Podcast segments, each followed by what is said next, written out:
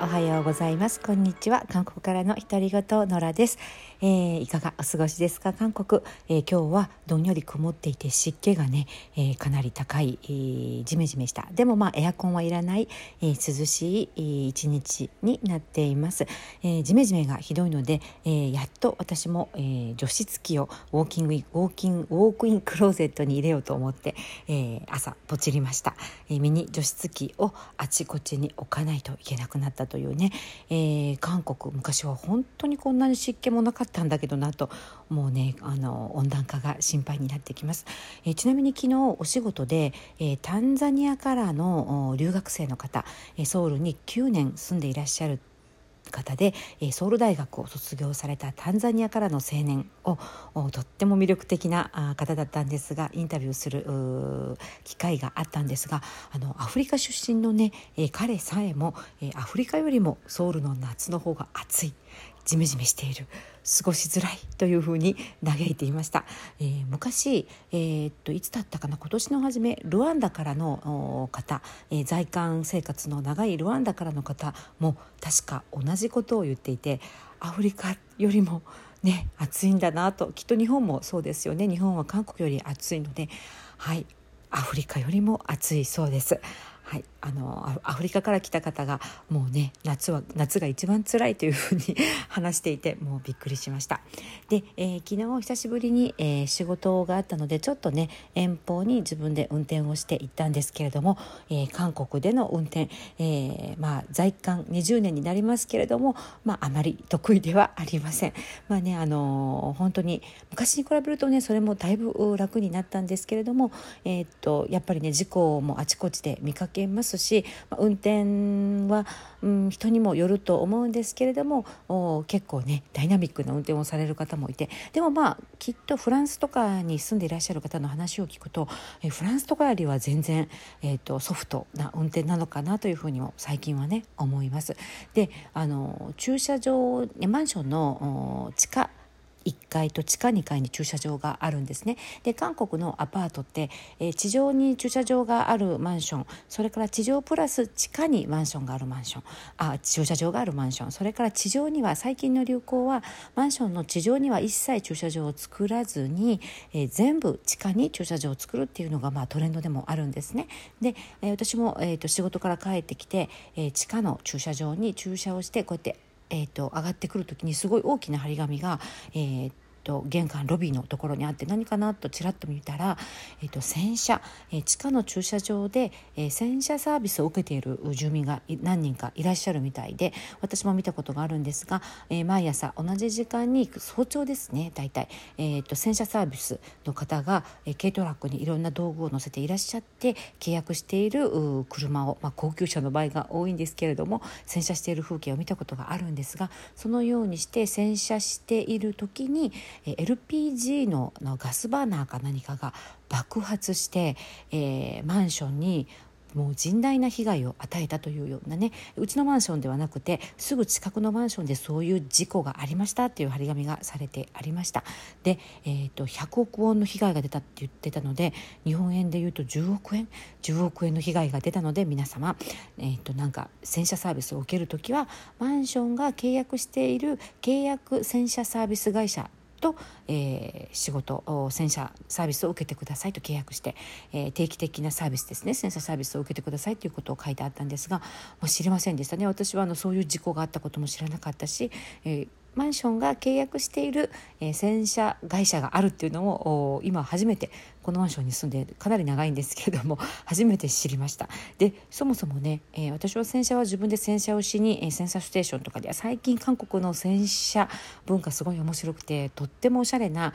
えー、洗車カフェみたいなね、えカフェと一体化した、えそういうエンターテインテインメント性の高いね、えー、洗車プレイスがあちこちにできているので私はそういうところに行くんですけれどもあのそうやって自宅の地下駐車場に呼んで、えー、洗車サービスを受ける人も結構いるみたいなんですね。まあ、でも怖い事件事件というか事故だなと思ってあのまあ気をつけたいと思いましたこれも韓国ならではのあの地下のねマンションほとんどが、えー、地下に駐車場が住民専用の駐車場があって、えー、我があ私のマンションの場合は1世帯、えー、2台まで車が無料で止められます。無料ではないのかな。若干管理費から出ているのかもしれないんですけれども、え、そんなに高くはないはずなんですね。で、え、洗車サービスなどね、え、地下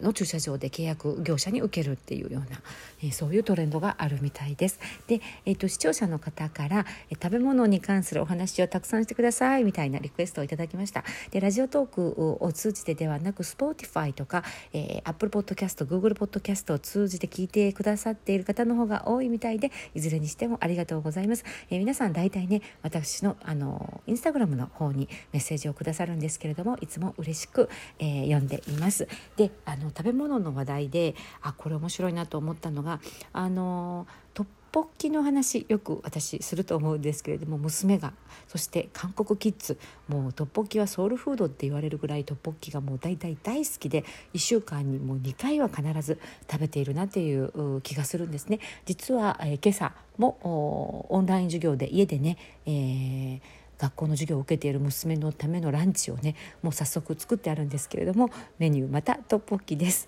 えー、でもちょっと今日は、えー、味わいを変えて、えーチーズとクリーム系のね、えー、クリームソースのトッポッキ。これもねなかなか美味しいんですよね。ホワイトクリームのトッポッキを作ってあります。でトッポッキのお餅、えーと、楕円形のあの細長いお餅ですよね。そのお餅も中にモッツァレラチーズ入りのトッポッキ餅とかも売ってて、えー、うちの娘はそれが大好きなので、えー、今日は餅の中にもお餅の中にも、えー、モッツァレラチーズがとろりと入っている、えー、ちょっとねこってり系のイタリアントッポッキとか勝手に呼んでいるんですけれどもホワイトクリームソースのトッポッキを作りました。で、あのー、韓国のあの食文化とトッポッキ切っても切れない縁なんですけれどもあのトッポッキ最近は特にね今言ったホワイトクリームトッポッキ、えー、だけではなくロゼトッポッキ、えー、韓国式の発音でロジェロジェトッポッキロジェットポッキーっていうんですけれどもロゼットポッキーも大流行これは、えー、クリームとトマトソースを合わせたようなね、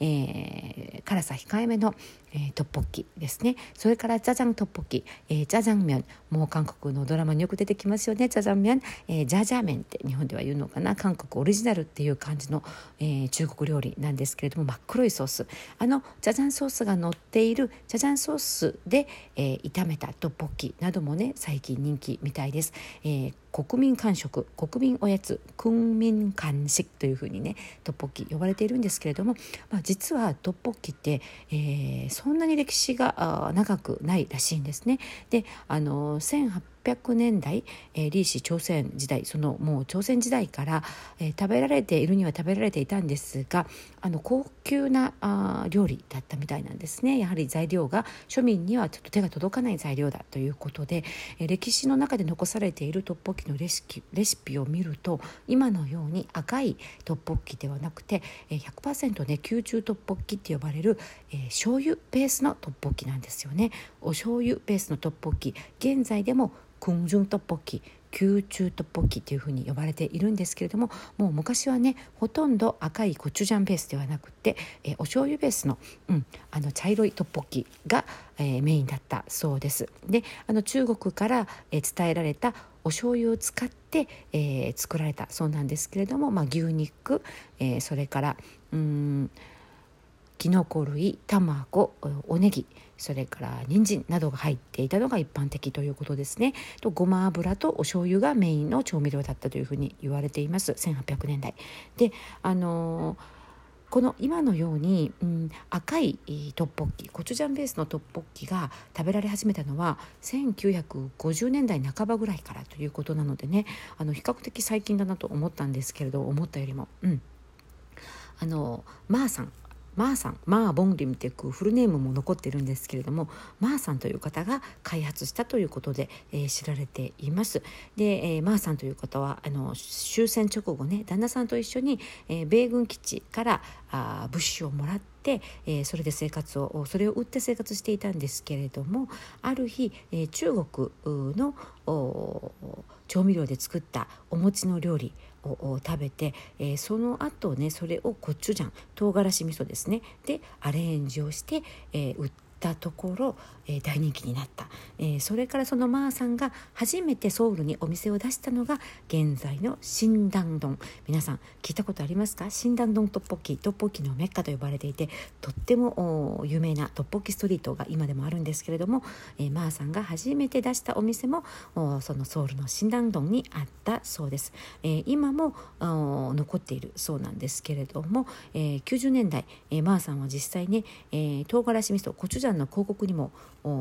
出演されたりしていて、えー、我が家の唐辛子味噌の秘密は嫁も知らないんだっていうねセリフが一躍有名語に流行語になったりもしました。あでもあの私も知りませんでした。診断丼トッポッキストリートはとても有名なので、えー、知っていたんですけれども、えー、これぐらいに、えー、トッポッキが大衆化されたのがまあ大体1960年代からということはね、えー、知らなかったですね、えー、当時政府主導でえー、っと